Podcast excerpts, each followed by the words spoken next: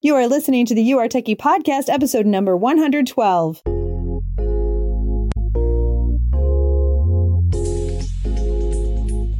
Welcome to the You Are Techy podcast, where it's all about growing in your techiness so you can find the tech job of your dreams. And now, your host, technology learning coach, Ellen Toomey. Hey, moms, are you trying to break into tech? Are you wondering what skills you really need to get hired? And how those skills can be worth $45 an hour instead of the $25 an hour you thought when you first started thinking about going back to work? If so, then the Your Techie membership is for you. Our combination of courses, coaching, and community come with the mentor support you need to keep moving forward in your tech career. It's like no other membership program available. We have the exact skills employers are looking for. You'll learn how to maximize your income with portfolio ready skills that hiring managers are seeking. Not to mention the steps you can skip so you don't find yourself down that endless tech learning rabbit hole. Join me as I walk you step by step through the getting hired process in tech. Sign up at youaretechy.com. That's Y O U A R E T E C H Y.com. I can't wait to see you in our membership. Katie Barrier is a mom and a curious self driven UX designer with a passion for creating innovative user experiences that help people achieve their goals. Katie has made the journey from stay at home mom to Fortune 500 fintech UX designer. So I know you'll learn a lot from her story. She loves generating ideas and using logic and creativity to solve complex problems.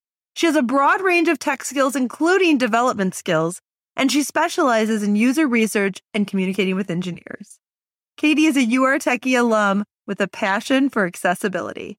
She lives in Providence, Rhode Island with her husband Dave, her son Nathan, and their cats Austin and Tessa. Katie, welcome to the show. All right, tell us about your journey. How did you start out?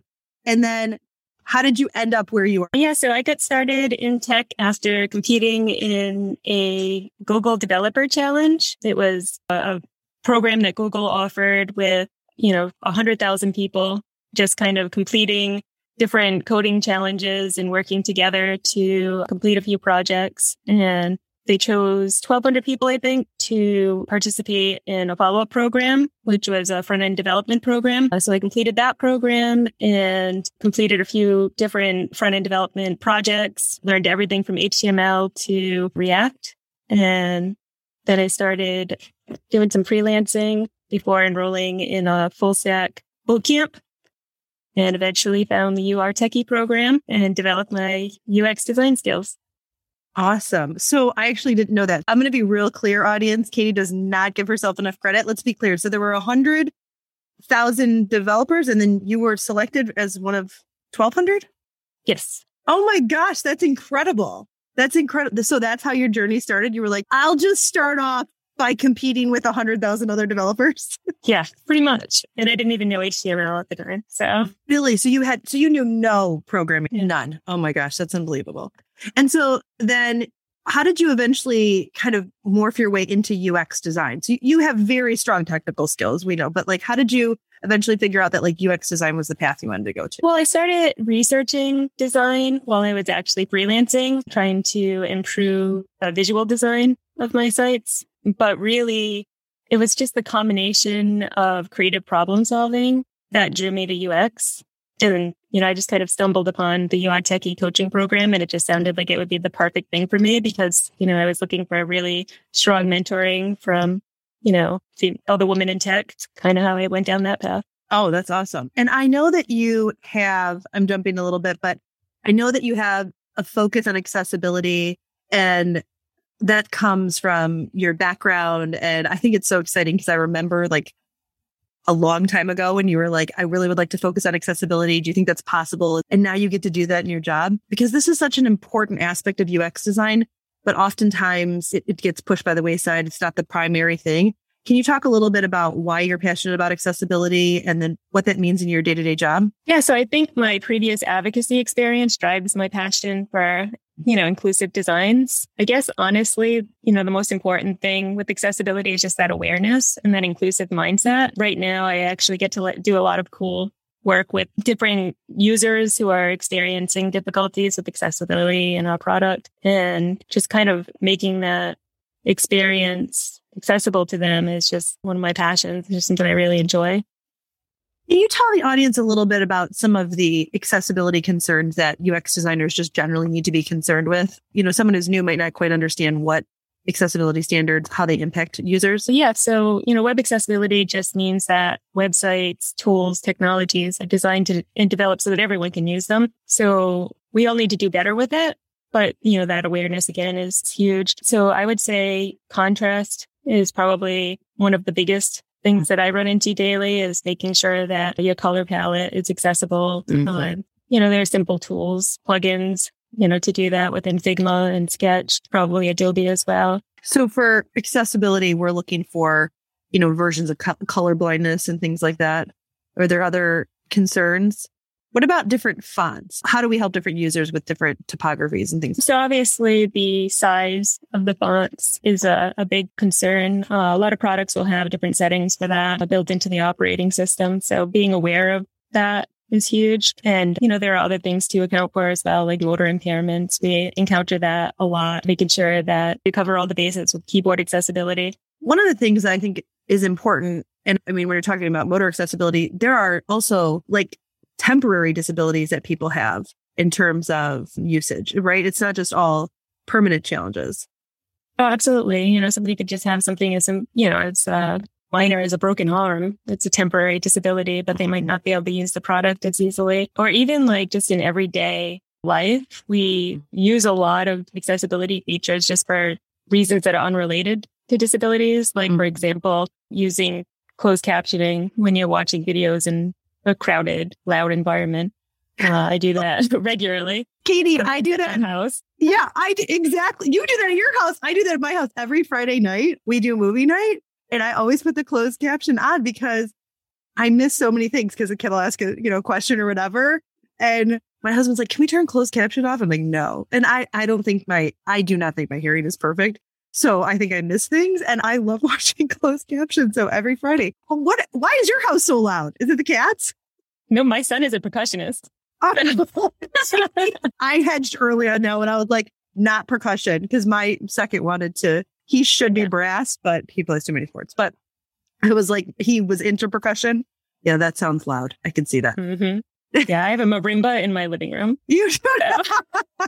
oh my gosh, that's great. Okay, I love that. Thank you for sharing that because I do think people often are like, yeah, accessibility is important, but then it gets pushed by the wayside, or we aren't looking at it holistically, or we're just looking at it, you know, from kind of the standard mindset. So I love that you said, well, yeah, what if you had a broken arm? Or there are just different accessibility standards that need to be met and making sure that, yeah, the product is usable regardless of temporary or permanent disabilities. I think that's so fun. I love that you're doing that.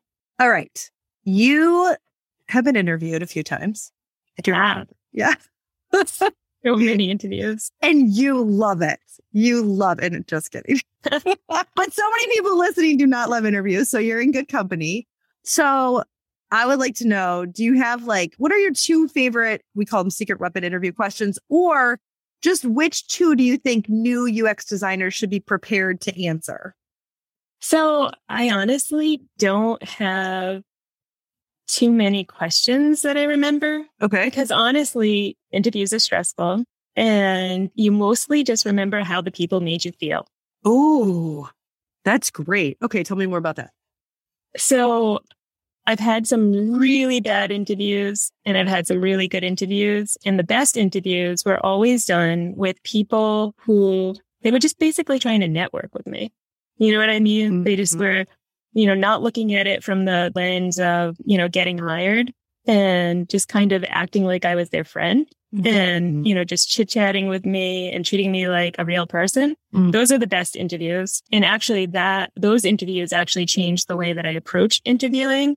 And when I stopped trying to get hired and started focusing on networking instead, that's when I started making progress. That's awesome. I think that's good advice. and I know we've talked about that before, but it can be hard. So Did you have interviews where people like at the end of it, you were like, oh, that, I wouldn't even want to work there? Did you ever have oh, those? Oh, yeah. Yeah. Oh, yeah. I had terrible experiences, very degrading experiences when I first started interviewing for sure. Wow. Wow. And so do you, are you sad you didn't get those jobs or take those No, jobs? Or? no. So tell us a little bit about your current team. How did they make you feel when you got hired on this current team? Oh, wonderful. Like they are just like so welcoming and they really take the time to get to know people's strengths Mm. and they focus on those strengths and they basically go out of their way to make sure that person become, becomes the go-to person for that topic. Wow. You know what I mean? And then they also make sure that you have enough time to, for that cross collaboration with different designers throughout, like we have a chapter. So throughout that, throughout the organization, basically, where you can learn different skills from other designers. So if you are weaker in one area, you can build upon that skill. It's just a really nice way, you know, to approach the skill development aspect of design. That's incredible because I think it's so great to see that you like the people and that the interview process, it wasn't so painful when it was the right environment. I mean, am I Mhm. hearing that correctly? Yeah, that sounds really Well, the interview was still tough. great. and- So tell me about that. I think one thing that I wasn't prepared for were panel interviews, of which I did many. Yeah, those are horrible. I, I think those are, yeah, that's rough.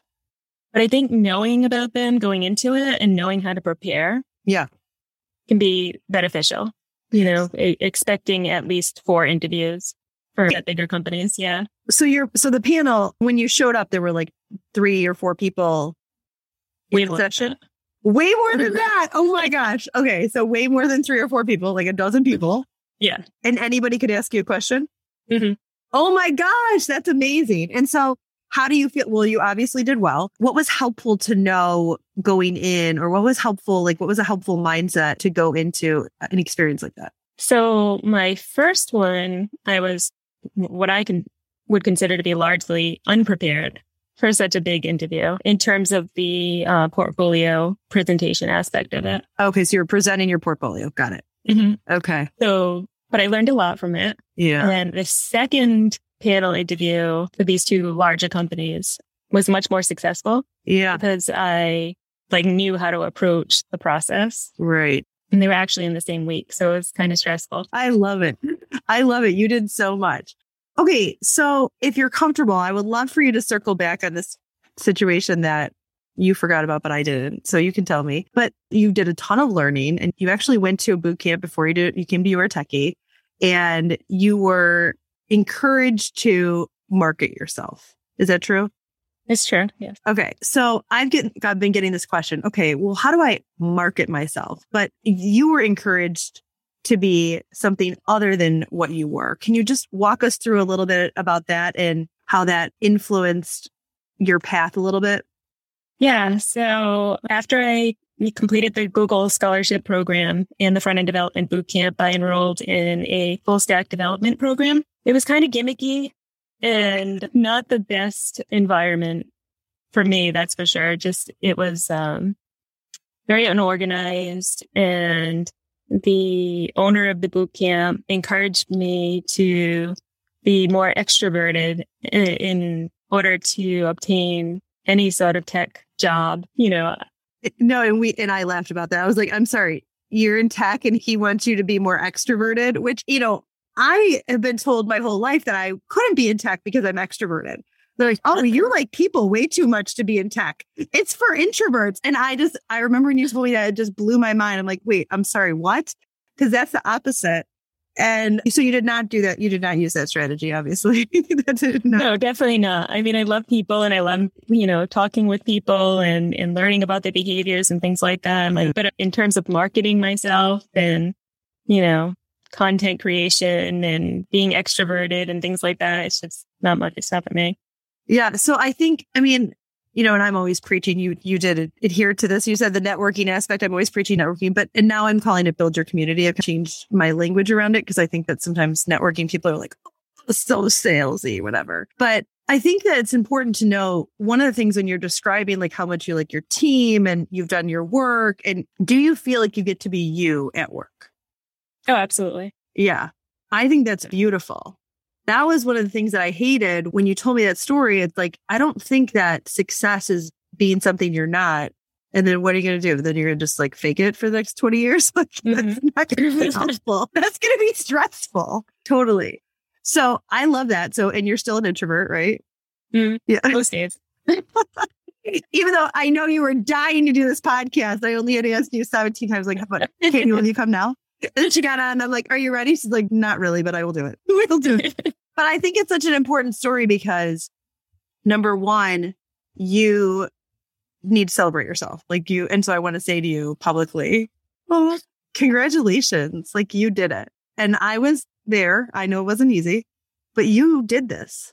And you should be very proud of yourself for what you accomplished. Thank you. You're welcome. And number two, I think it's important that you are an example of like, you're just you and it wasn't easy. You put in the work, but you get to be in an environment where you still get to be you every day. And I think that's a, mm-hmm. a scary thing. But I'd love to jump to the last question. You'll be so happy. And so I'd love to hear, I just wanted to make sure that I got to celebrate you before we go.